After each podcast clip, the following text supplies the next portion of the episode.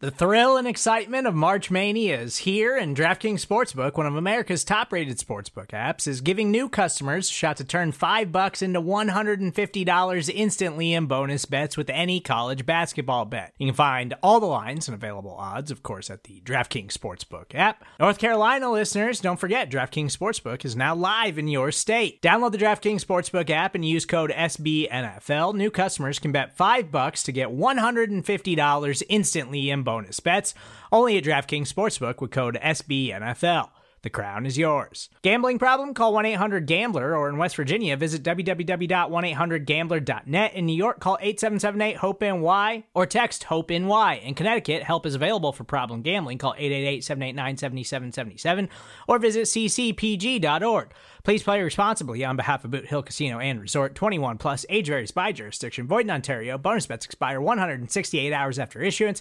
See DKNG.com slash B ball for eligibility, deposit restrictions, terms, and responsible gaming resources.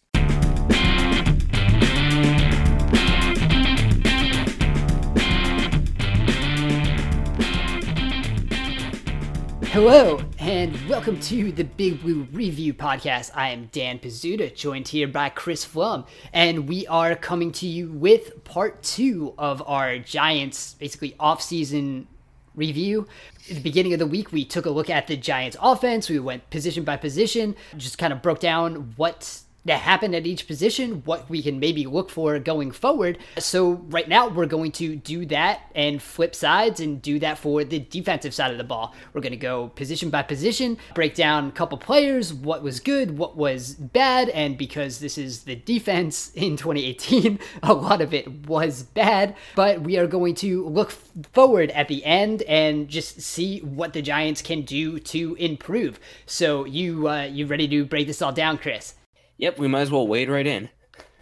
All right, let's see that. So before we get into the positions, let's do a quick overall view of the defense, uh, which again, not great. So the defense was 26th in DVOA during the 2018 season. They were 26th against the pass, 20th against the run. They were 26th in yards per drive and 27th in points per drive. So not really where you would like a defensive unit to be. So I think first we can just kind of talk about maybe this scheme because I think a lot of this started to come from Dave Gettleman's uh, postseason press conference where he seemed to put like almost all of the blame on the defense, which I don't think is totally fair. The defense was bad, but I think a lot of that was kind of his doing. There was just not the talent on the defensive side of the ball that there was on the offensive side of the ball. The offense was uh, bad just because the, the scheme and their, we'll say the quarterback play, I will say that, and just kind of uh, the idea of how it was built. But on defense, it was just there were not the players there to succeed at what they needed to do. No, I mean, it was pretty much clear from as soon as the draft ended the 2018 draft that the Giants just weren't going to have the guys to get after opposing quarterbacks. And and their own cornerback depth was going to be an issue. And that was even before they traded Eli Apple in the middle of the season. Yeah there were some pretty glaring holes on the roster. And it really didn't get any better. They really didn't find any answers during the season. They, if anything, the holes just got bigger. Yeah, that's certainly true. And yeah, there's there weren't a lot of answers and I think the Giants went into a lot of places with a quantity over quality strategy, kind of hoping maybe quality would find its way out of there, but it, it really didn't. They did that at, at cornerback and safety especially, and it didn't work. So let's let's just go to the positions and break down some of these players. I think one place where they did have good players, but uh, one place where a lot of people were upset with the production, and that was uh, in the pass rush, uh, specifically off the edge. The Giants had Olivier Vernon, but he was hurt at the beginning of the season. And when he came back, it took him a little bit to get going. But when he got going, he was actually good. And a lot of people are going to uh, talk about the, the sack numbers, and the Giants were among the worst in the league at getting sacks. They had 30 sacks all season, which was tied for the second fewest uh, in the league. But also tied for the second fewest in the league was the New England Patriots, who were in the Super Bowl. So there are ways around that, and both of those teams were good at generating pressure. I have a post of that up on Big Blue View. Uh, if you like to read it, I'm, I do not want to go through the whole thing right now, so just so we can get through this. Both teams were very good at creating pressure. Just sometimes the sacks weren't there, but pressure is a good thing to get, and that's what the pass rush can do. They can only do so much getting pressure, and if a team is getting rid of the ball quickly, and just there's so many other places an offense can control whether pressure turns into sacks, probably more than the defense can control that. So the Giants got pressure, it just didn't always end in taking the quarterback down, and Olivier Vernon is you know, basically the embodiment of that. He was great at creating pressure. It just didn't always come into sacks, although in the last few games of the season, those sacks started coming because he was consistently in the backfield. So Next Gen Stats just uh, tweeted this out the other day. Since week 12, and this was including the playoffs, QB pressures per game Olivier Vernon was number one. That's a, that was ahead of Khalil Mack. That was ahead of Trey Flowers. I was ahead of Aaron Donald. So Olivier Vernon was a guy who was getting to the passer very often, and that is something he should be commended for and not written off for because those sacks didn't come. Yeah, and part of that has been because of the Giants' coverage. You know, they just haven't had the ability to keep the ball in the quarterback's hands, disrupt those quick routes so quarterbacks could get the ball out before Vernon could get there. Another part I think is that he pretty much was their pass rush, except for BJ Hill, who really started to come on towards the end of the season and get a more consistent push of his own. But Vernon has pretty much always been a guy who creates pressure, but he needs either someone to keep a quarterback from running away from him or someone to create pressure on the other side so either he or the other guy will be able to convert. You know, he was at his absolute best when JPP was in New York and before he had his sports hernia and he was coming on. The two of them just fed off of each other.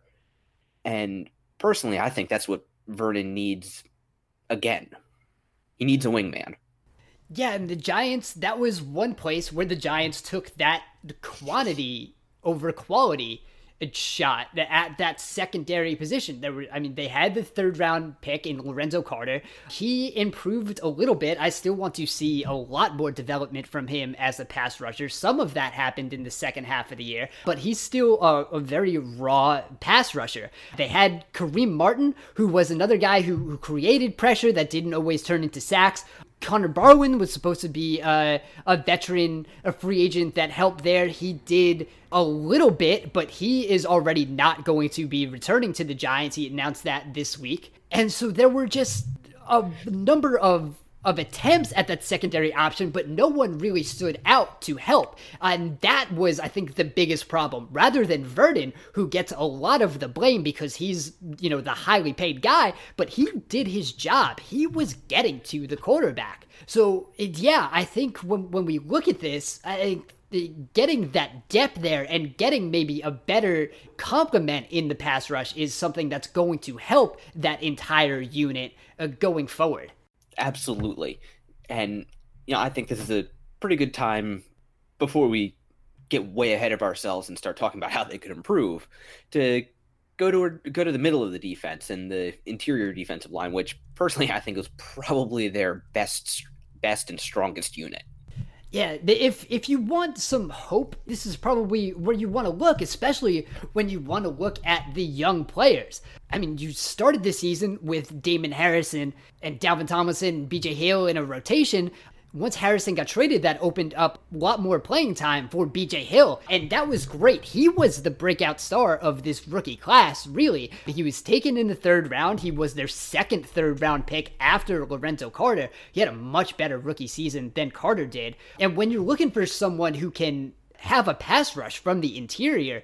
Uh, that was Hill. He was second on the team in sacks with a five and a half. Uh, he was fourth in quarterback hits with eight. And per Sports Info Solutions, he was 11th among 93 defensive tackles with at least 100 pass rushes in sack rate and 11th in pressure rate. And then if you move that cutoff to 300 pass snaps, and that's 29 defensive tackles qualify, Hill was seventh in both sack rate and pressure rate. Uh, and he's up there with some of the guys you think of in terms of getting the pressure from the interior. So you know, BJ Hill was good. Dalvin Tomlinson turned into the run stuffer that not quite Damon Harrison was because no one's really the run stuffer Damon Harrison was. Uh, but, Except for Damon Harrison.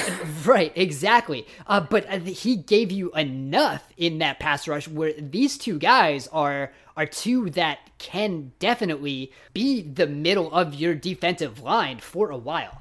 Definitely. I, the problem there going forward is that the Giants just do not retain defensive tackles, or at least historically they haven't. And while much of that was with Jerry Reese, general manager, a lot of it was also with Dave Gettleman basically being the director of pro personnel. So it will be interesting to see if Tomlinson gets a second contract for the Giants. He's going into his third year, so they still have two more years with him.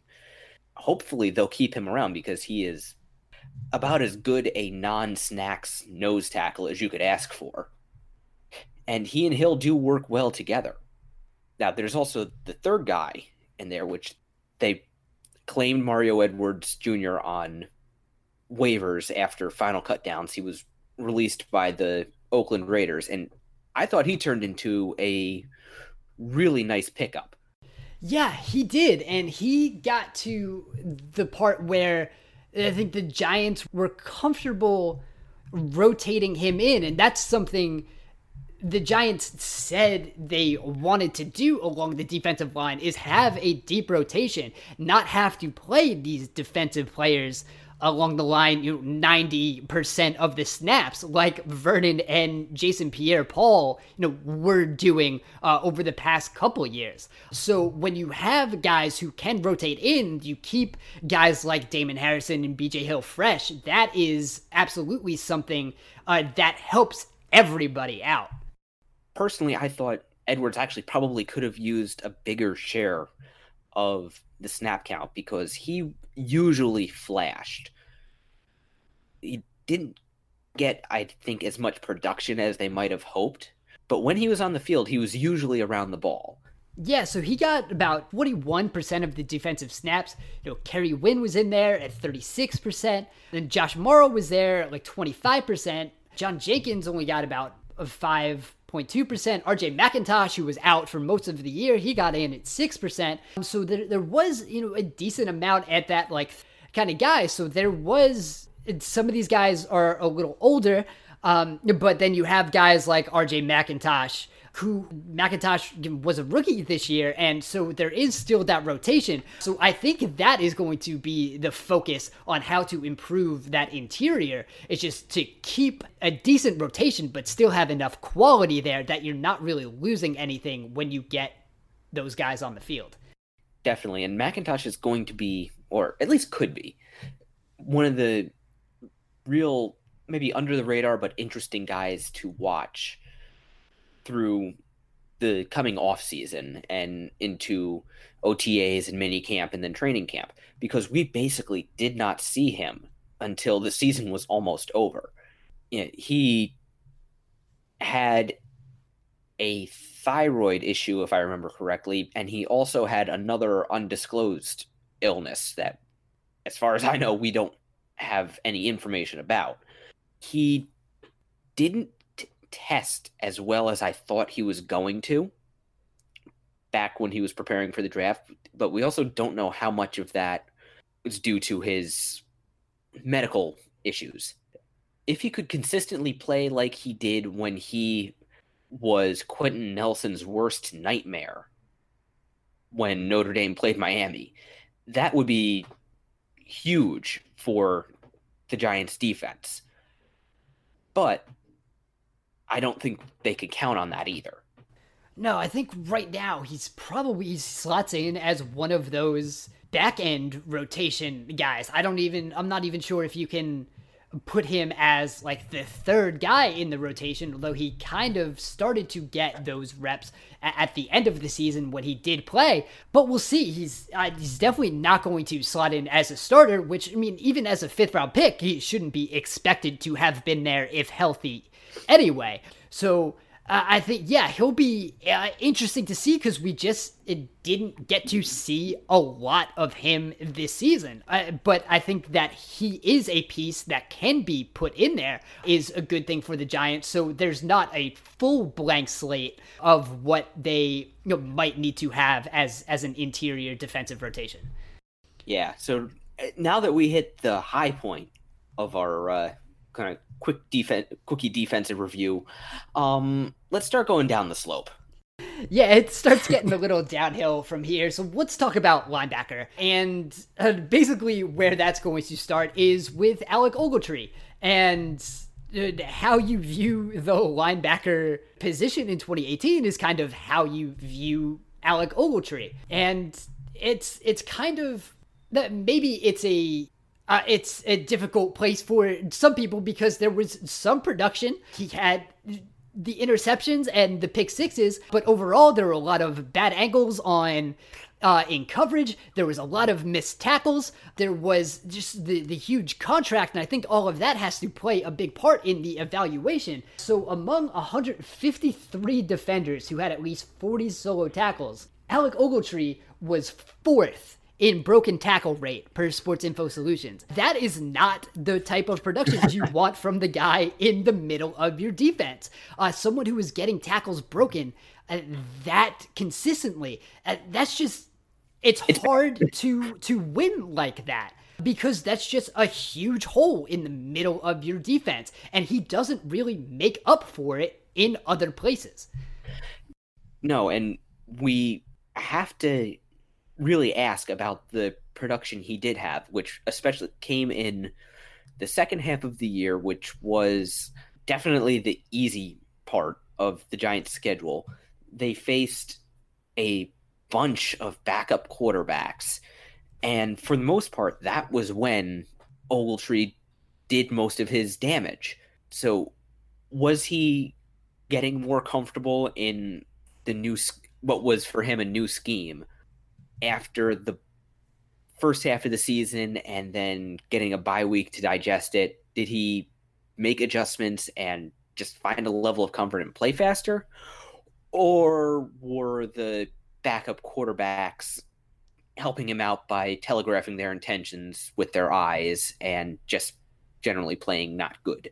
Yeah, it's fair to say maybe it was a little bit of both. Maybe he was getting a little more comfortable, but also I think when you look at the production and you look at something like playmaking uh, EPA, which is basically expected points added for defensive players, which kind of just takes into account uh, the plays they had a, a, positive play. It's a little bit of a flawed way for EPA. It's a little harder to accurately show defensive playmaking uh, by expected points added. And when you look at that, Ogletree comes out very well because of the points added he got from touchdowns. But some of those were he was just in the right place at the right time. Those were deflections. They fell into his hands and he scored. So, but when you look at the things like he can control, that's that's where I I still have questions about whether he should be someone who holds up in the middle of that defense. Agreed. Yeah, and then the Giants did have a kind of rotation of linebackers who played beside him when he was healthy. The starting middle linebacker or strong inside linebacker, uh, BJ Goodson. Personally, I like Goodson, but with Ogletree being Ogletree and having hit the athletic profile that he does, as well as being the kind of communicator and leader on the defense that he is, Goodson's going to be the guy who comes off the field when they have to go into a sub package, which I which is almost a shame because I think he is actually the Giants' best all around linebacker. He doesn't have the range or athleticism that Ogletree does, but he is he seems to be a more instinctive or I should say his play speed is faster. And he's definitely a better tackler. Neither one of those are very high bars to clear. No. Uh, and that's uh, kind of the problem. The Giants have a decent amount of resources uh, invested in Ogletree in the middle of that defense. So he's going to carry uh, an $11.75 million cap hit this year. And what they can do is, again, what they did last year is Um, take his guaranteed roster bonus and and restructured that and turned it into and restructured the contract, pushed some cap money down the line. But if you do that again, that gives you basically another year guaranteed that Alec Ogletree is going to be on the team. So I'm not sure if you want to do that. The Giants would only save five hundred thousand dollars if they if they move on from Ogletree. That was one of the ramifications of the trade. He came with a big cap hit last year. They had to restructure structure that to get under the cap and free up some space for other things they needed to do. And they were in that win now mentality. And again, don't let Dave Gettleman tell you he was not. The Ogletree trade and restructure was absolutely a showcase that they were and pushing money back into uh, 2019, and this might again push money into 2020. So uh, that's that's part of the problem. You have a lot of cap space in a player who is one not worthy of that, and at middle linebacker, really the replacement level at that position is so low. Uh, you can have some other guys like Zach Brown, who's in Washington, was much better linebacker than Ogletree, uh, was a much better tackler, was fine in coverage, uh, and he signed for like four million dollars, maybe six, for a one-year deal. So uh, you could have had something else there. Uh, that continues to be my problem with that Ogletree trade. And we could probably do a, and probably will at some point do a whole show on just instances like that from last year. Yeah, so there, there why don't we just move on?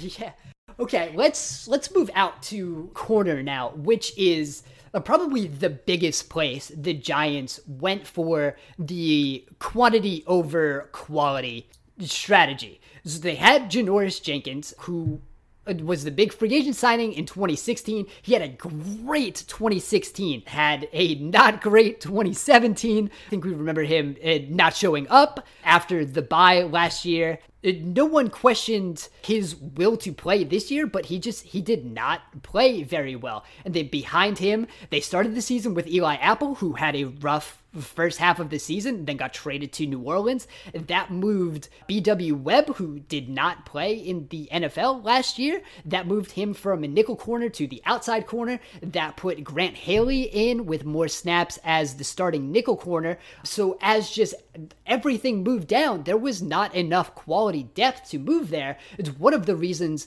the Giants pass rush, uh, like we said in the beginning, also it's something I wrote in that piece on the differences between the Giants pass rush and the Patriots pass rush, which were very similar. The Patriots just had a better secondary to cover up when there was pressure. The Giants only uh, didn't even allow a yard fewer with pressure than without pressure uh, in yards per attempt. And that is almost unheard of. They had a higher touchdown rate allowed when they got pressure than they did without pressure. That is unheard of. Uh, that's all because this secondary just could not hold up. So, per Sports Info Solutions and Football Outsiders, among 85 qualified cornerbacks, Jenkins was 70th in yards allowed per pass and 70th in success rate. Webb was 42nd in yards per pass, and he was an 18th in success rate. A lot of that came when he was working in the slot earlier in the season. Haley was 58th in yards allowed per pass and 71st in success rate. So when you just have corners that aren't uh, holding up on a play to play basis, uh, it's very hard for everyone else to do that. Yeah, and Jenkins would have stretches where he looked like the player he was in 2016. He got he was hurt for pretty much all of 2017. He was playing through a succession of injuries, which that didn't come out until either very close to the end of the 2017 season or after it ended. That just how many lower leg injuries he was playing through. But then he would just give up a big play. Now, because of some other things and not knowing what the exact coverage that was called or what the responsibilities were, I'm not going to exactly kill him because some of them I'm sure weren't his fault, which we will get to that in our in our next spot. Webb, I think, was good for a player who wasn't in the league the year before, but I'm still not comfortable relying on him to be the number two corner for another year. He would have a good savvy play, but then he would also have reps that showed why he wasn't in the league the year before. I think most of the hope here is with Grant Haley, who I think played better than pretty much anyone could have asked for being an undrafted free agent rookie. But like you said, they they need better coverage, especially to run the kind of defense that James Bettcher wants to run. You know, they're not running a zone based kind of sit back and wait for the offense to make a mistake defense. They run a pressure defense, and you need to have a secondary that can hold up in coverage. I And that that's just it.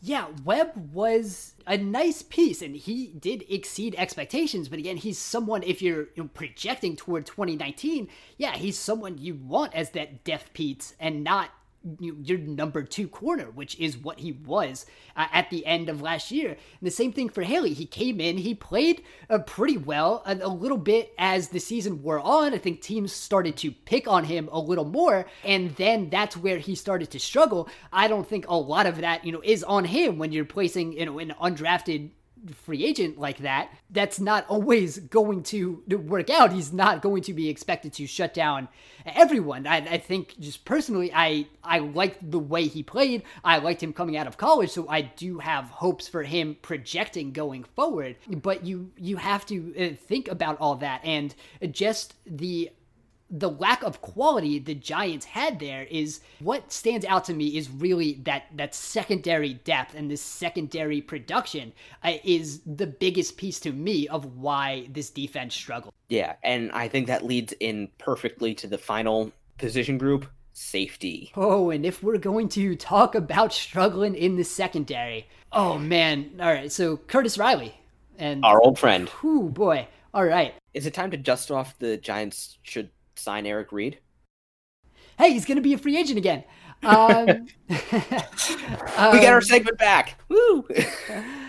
yeah, so for those of you that are new to listening and didn't really listen to the first couple episodes, I think until Eric Reid was signed with the Carolina Panthers, uh, that was a recurring theme of the podcast that the Giants need to sign Eric Reid because it became very apparent early on that Curtis Riley was not good. And he was asked to play the single high free safety very often. He just was not up to the task. Consistently took bad angles for tackles, bad angles on uh, the passing routes when the ball was in the air. Uh, so if we go back to those broken tackles and that 153 players with 40 or more solo tackles, said Alec Ogletree was fourth in broken tackle rate. Curtis Riley was second. And that's so when you have someone getting tackles broken uh, in the second level, and then you have someone getting broken tackles worse behind him, that's, I don't know how you expect to stop anybody. Uh, and that Riley, is the middle of your defense. Yeah, Riley was easily one of the worst tacklers in the league. The only player who was worse was Jeff Heath, the safety from Dallas. Um, and you know, Riley was another one of those you know, quantity over quality. In, in, training camp, they threw out a whole bunch of players to try to win the free safety job. Uh, it was Curtis Riley, Darian Thompson, Andrew Adams. I don't know how either one of those did not win the job, but they went with Riley. And basically, from week one, he was overwhelmed with the responsibilities he had as the single deep safety. There were a lot of problems there. And that just continued to be a problem throughout the season, and the Giants didn't have anyone to put in there to fix it. No, I by the end of the season, they tried Michael Thomas, they tried Chandler, and those guys. You know, Thomas is, I I like him. I'm not sure how you cannot like him, but he isn't an every down starting free safety, and neither is Chandler really. It, I would say that is the single biggest hole on the Giants defense is just free safety. That position gets overlooked by a, a, bunch of teams and it is I might be overstating it a little bit, but it's that's the linchpin of a cover one blitzing defense. You need that single high safety to be a recognize what the offense is trying to do. B know where he is supposed to be. C get there, and D, make the tackle when he gets there. And Riley chose E, none of the above. So it was just a real weird just a league wide situation for safeties. There were a bunch of good ones in free agency. Again, Eric Reid was one, but Tre Boston was another who only signed a one year deal in Arizona. Just across the league, that position was kind of ignored and it didn't make sense. Derwin James fell to 17th in the draft, and that is just, it's still insane to me. It was very clear he was going to be good. So there were a, just a lot of teams that just ignored it, and it didn't make any sense especially a team like the Giants, who was going to play a lot of, of this single high safety that they did. Riley was the last piece of defense out there, and he was the guy who had to break up deep routes, the last line of defense on running plays that were long, and he, he just couldn't do it. So I, I don't really understand why that was how they decided to go about that position. And when we look forward, that is absolutely going to be a place where they need to just rethink whatever they viewed that position to be heading into this season because it definitely needs to change going into the next one. Oh, definitely. And well, I suppose we might as well get to our uh, suggestions to improve because I think the other part of the safety equation the part we didn't mention is one of the biggest parts of the Giants' offseason plans, and that is Landon Collins. Right. So uh, Collins, you know, played pretty well. He was you know, asked to do some different things in this defense. He you know, struggled a little bit when he was put one on one in man coverage. I think we all remember the 49ers uh, basically started that game by by picking on him and why why the Giants were really asking Collins to cover George Kittle one on one at the rate they did is questionable. But the Niners saw that and tried to exploit that. Then in the second half, they moved on to exploiting Alec Ogletree. So those are two fun topics that we had discussed at that time. And then you know, Collins got hurt. He missed the last four games of the season, and his the contract is up. He's going to be a free agent now in March once the new league year starts. There's the big question on how the Giants are going to go about that and whether they can franchise him, if they can. I- have seen some people suggest they put the transition tag on him, um, which makes absolutely no sense to me because what the transition tag does is basically just opens up for another team to give Collins an offer, and the Giants have the opportunity to match but the Giants aren't completely swimming in cap space, so there is a reasonable scenario where another team could come and uh, and structure a deal in, in, a way that the Giants would not feel comfortable matching, and then they would lose Collins for nothing. So I, I, don't see how that would make sense at all. But then, of course, I think the most ideal scenario is if they figure out a, a long term uh, contract, and that would keep Collins in New York for a couple more years. I agree completely. Yeah. I like Landon Collins, and the Giants need to improve. And I don't believe you improve by letting good players leave just because they have some limitations. I think a big part of Collins' struggles were had to do with the stress put on him by and put on the defense as a whole by Ogletree and Riley. He was asked to do things that he isn't great at because the other guys just flat couldn't do them. I think if they especially upgrade the free safety position, that would allow Collins to do a lot more of what he is really good at, which is roam around close to the line of scrimmage, play kind of a shallow zone coverage, be that enforcer in the run game and an absolute heat seeking missile in the pass rush. You know, basically, if they upgrade, if they find a competent free safety, they could use Collins the same way Spags did back in 2016 when he had a historic season. We know he's capable of that. So keep him and put him in position to do that.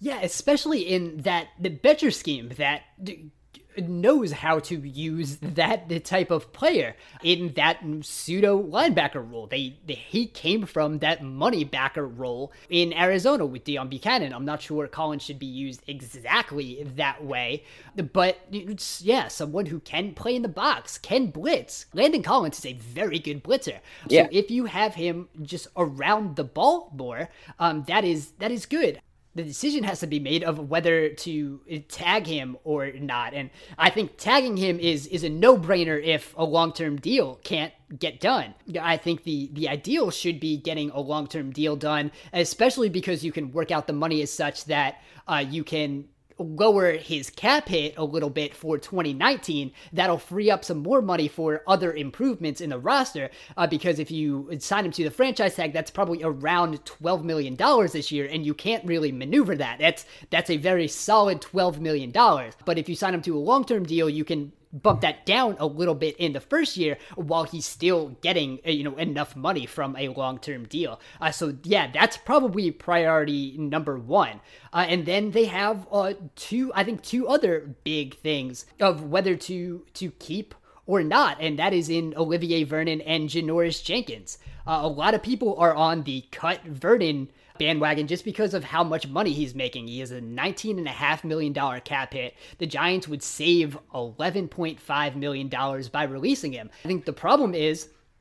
Again, Vernon was very good. The pass rush was very good. So if you're getting rid of Vernon and and the pass rush is just bound to regress because of the amount of pressure they had um, even though the sacks weren't there. A pressure rate is more predictive of future sack rate than current sack rate is. So if you're getting pressure without sacks, you're still more likely to have more sacks down the road. And that's what the Giants are looking at in 2019. So if you replace Vernon, you're basically only replacing something that uh, is already going to improve. So you're kind of only breaking even there. So that doesn't make a lot of sense to me. What you could do for Vernon is restructure his contract. That adds a little more money next year, but it still creates the same amount of cap space if you cut him after 2019. Uh, so I think that's the way to go. I'm fully on board with keeping Vernon and maybe add and adding, you know, a secondary piece, whether it be through free agency or maybe uh, in the second round of the draft,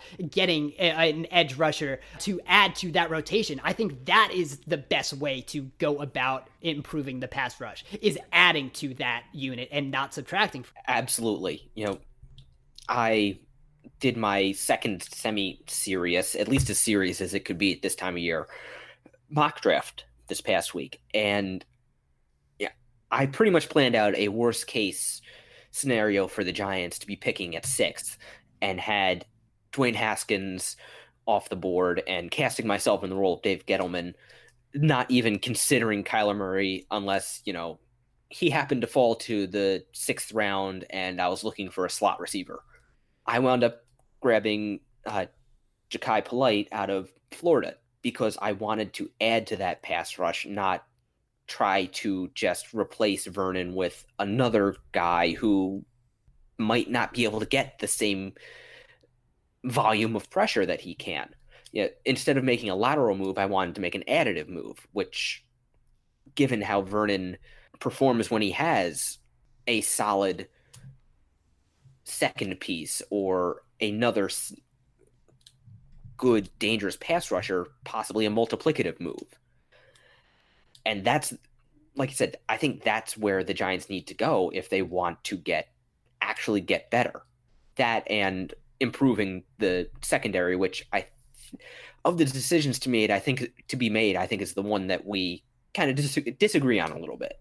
Uh, yeah, so if there's one cap casualty, I think I would go with Jenkins. Uh, releasing him this year would would free up $7.75 million of cap savings uh, per over the cap. So he's already scheduled to make 14.75 this year. The, the, so releasing him takes away the just about half of that. So I think replacing Jenkins and replacing his production uh, is going to be easier on a cheaper contract for either even a rookie. And remember, Sam Beal uh, will be on the team uh, in 2019, the third round uh, supplemental draft pick. So he'll be in the cornerback rotation.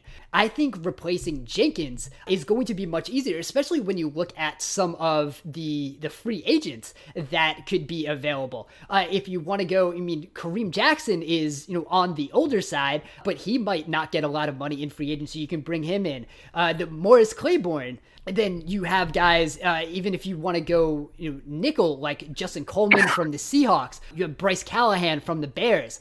Uh, if you want to take a, a just a lottery shot, low risk, high reward. You can go Jason Verrett from the Chargers, who hasn't really been healthy in two years, but when he's been healthy, is one of the top cornerbacks in the league. If you give him maybe an incentive laden deal uh, that has low guarantees, and he pans out, and that's that's a top corner that you have. You have Bradley Roby, who is going to be a free agent someone like Ronald Darby, even Orlando Scandrick was much better than his his perception in Kansas City this year. There there are a lot of free agents here where I think you don't have to be paying the the Jenkins premium to get that type of quality, which I think you would have to do to replace Vernon. Uh, so I think trying to go out and replacing Jenkins just makes a lot more sense financially and with on the field production to me.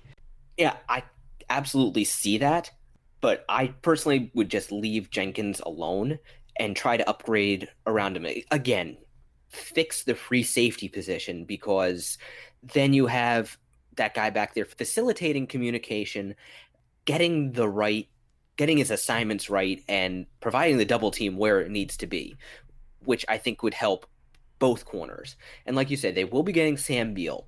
He is, you know, we've talked about him before he has all the physical tools you could ask for, except maybe a little bit of strength and thickness. But when it comes to just his feet and hips and ability to just get in a receiver's hip pocket and stay there, he's got that ability. And I think having him as your number two corner and fixing the free safety position would allow Bettcher to call more of that press man coverage that he likes, which is also what Jenkins excels in. That's when he's be- at his best, when he can just man up and stick with a corner instead of playing more zone coverages, which was what the Giants kind of had to do when they moved to having BW Webb on the field every snap and try to give Curtis Riley less field to cover yeah, we're not going to disagree on free safety being a major piece of emphasis going into the offseason. I when you look at just safety, uh, it's it's an interesting free agent class. You have Marcus Joyner, you have Earl Thomas, uh, who's going to be coming off an injury. Uh, you have Tyrann Mathieu. So there's there's some some top tier guys, and then you have guys who maybe if you do now go for a guy like Tre Boston, who's probably going to be a little cheaper. I think that route. I mean, the bar to upgrade at safety is so low for the Giants that you don't totally need to go all out. So and it also depends on how the league now is going to view the safety position again this year. If it's another crazy year where they're not really throwing out a lot of money, there's going to be value to be had uh, at this position again. So you kind of, I think, have to see how the market comes out because maybe the Giants can get a huge upgrade and not pay a lot of money, which would absolutely be ideal. Yeah, if they could somehow walk walk away from this free agency period by keeping you know some of their better players not having to release them for cap money and maybe come out with Tyrann Mathieu and Earl Thomas, which, if you look at the caliber of player, that's an absolute moonshot. But if the market doesn't correct upwards at safety, it might be doable. We'll see. I think th- that that would take a lot of cap maneuvering, uh, I believe. Even if the market doesn't fully correct itself, I think those two guys are probably going to get a decent amount of money. Um, they but, should, but yeah, but if you have a guy like uh, Boston, I, think he should be someone the Giants uh, do target. It'd be a huge upgrade. Probably won't cost a lot. Uh, he's still only 27 right now, so I think that's that's where to go. But I I think, uh, and I think we we both agree, and I'm not sure if this is where the Giants are going to go, but the secondary should be where the Giants are really putting their efforts in improving. And the pass rush, as few sacks as they had, that should not be where uh, they do most of the focus and feel like major improvements are needed there uh, because the, the pressure was there and the sacks are going to come. That's really just how it works. So I'm really scared they are going to cut Vernon and try to bring in some other big number one piece, um, either with the sixth overall pick or paying a lot in free agency. And those pass rushers are going to cost a lot more in free agency than a safety or corner are going to and and then it's just going to be a wash because of how the pass rush would have improved anyway so I, think I just want like to have that overall view of the secondary should be a much higher priority of what they need to improve than the pass rush is. Definitely, yeah, the pass rush should be built upon. They've got a foundation there. Hopefully, hopefully Lorenzo Carter will be able to realize his potential. Yeah, it might take another year of development as he basically gets used to playing just edge instead of wearing all of the hats like he did in Georgia. But he's got that just freakishly freakish SPARQ rating, which we've both said in a few times the Giants need on defense. They need those kind of just ridiculous athletes who can out athlete the offensive player. Now he just needs to be able to put that to use. Yeah, and I think that's what you're hoping for in a lot of those positions that the guys who showed some promise uh, will continue to show that, and either the guys who didn't show that promise are either improved upon or they step up their game. And that's really, those are the only options the Giants have right now. And I think when you look at it, oh, a lot of resources are going to be put into the defense. It just depends on where the Gettleman and the coaching staff believe those resources should be put on the defense. So I think we'll we'll end this show there. Just kind of wait to see how this turns out uh, because it's going to be interesting to see where the Giants do feel those needs fall. So we're going to be back to uh, back to some more draft stuff next week. Uh, we are going to have Mark Schofield uh, on the show again to talk about some draft quarterbacks. Uh, we talked to him uh, once before, uh, and a lot of people liked that episode. I very much liked that episode. So we're going to bring him on again. We're going to talk in depth about a lot of the draft quarterbacks. Um, so look forward to that. You can subscribe to this podcast wherever you get your podcasts. Please rate and review if you have not. That helps us out greatly. Or follow our work on bigblueview.com. Follow Big Blue View on Twitter at Big Blue View. Follow us on Instagram at Big underscore Blue underscore View. You can follow me on Twitter at Dan Pizzuta. You follow Chris on Twitter at Raptor MKII. Thank you guys for listening, and we will talk to you again soon.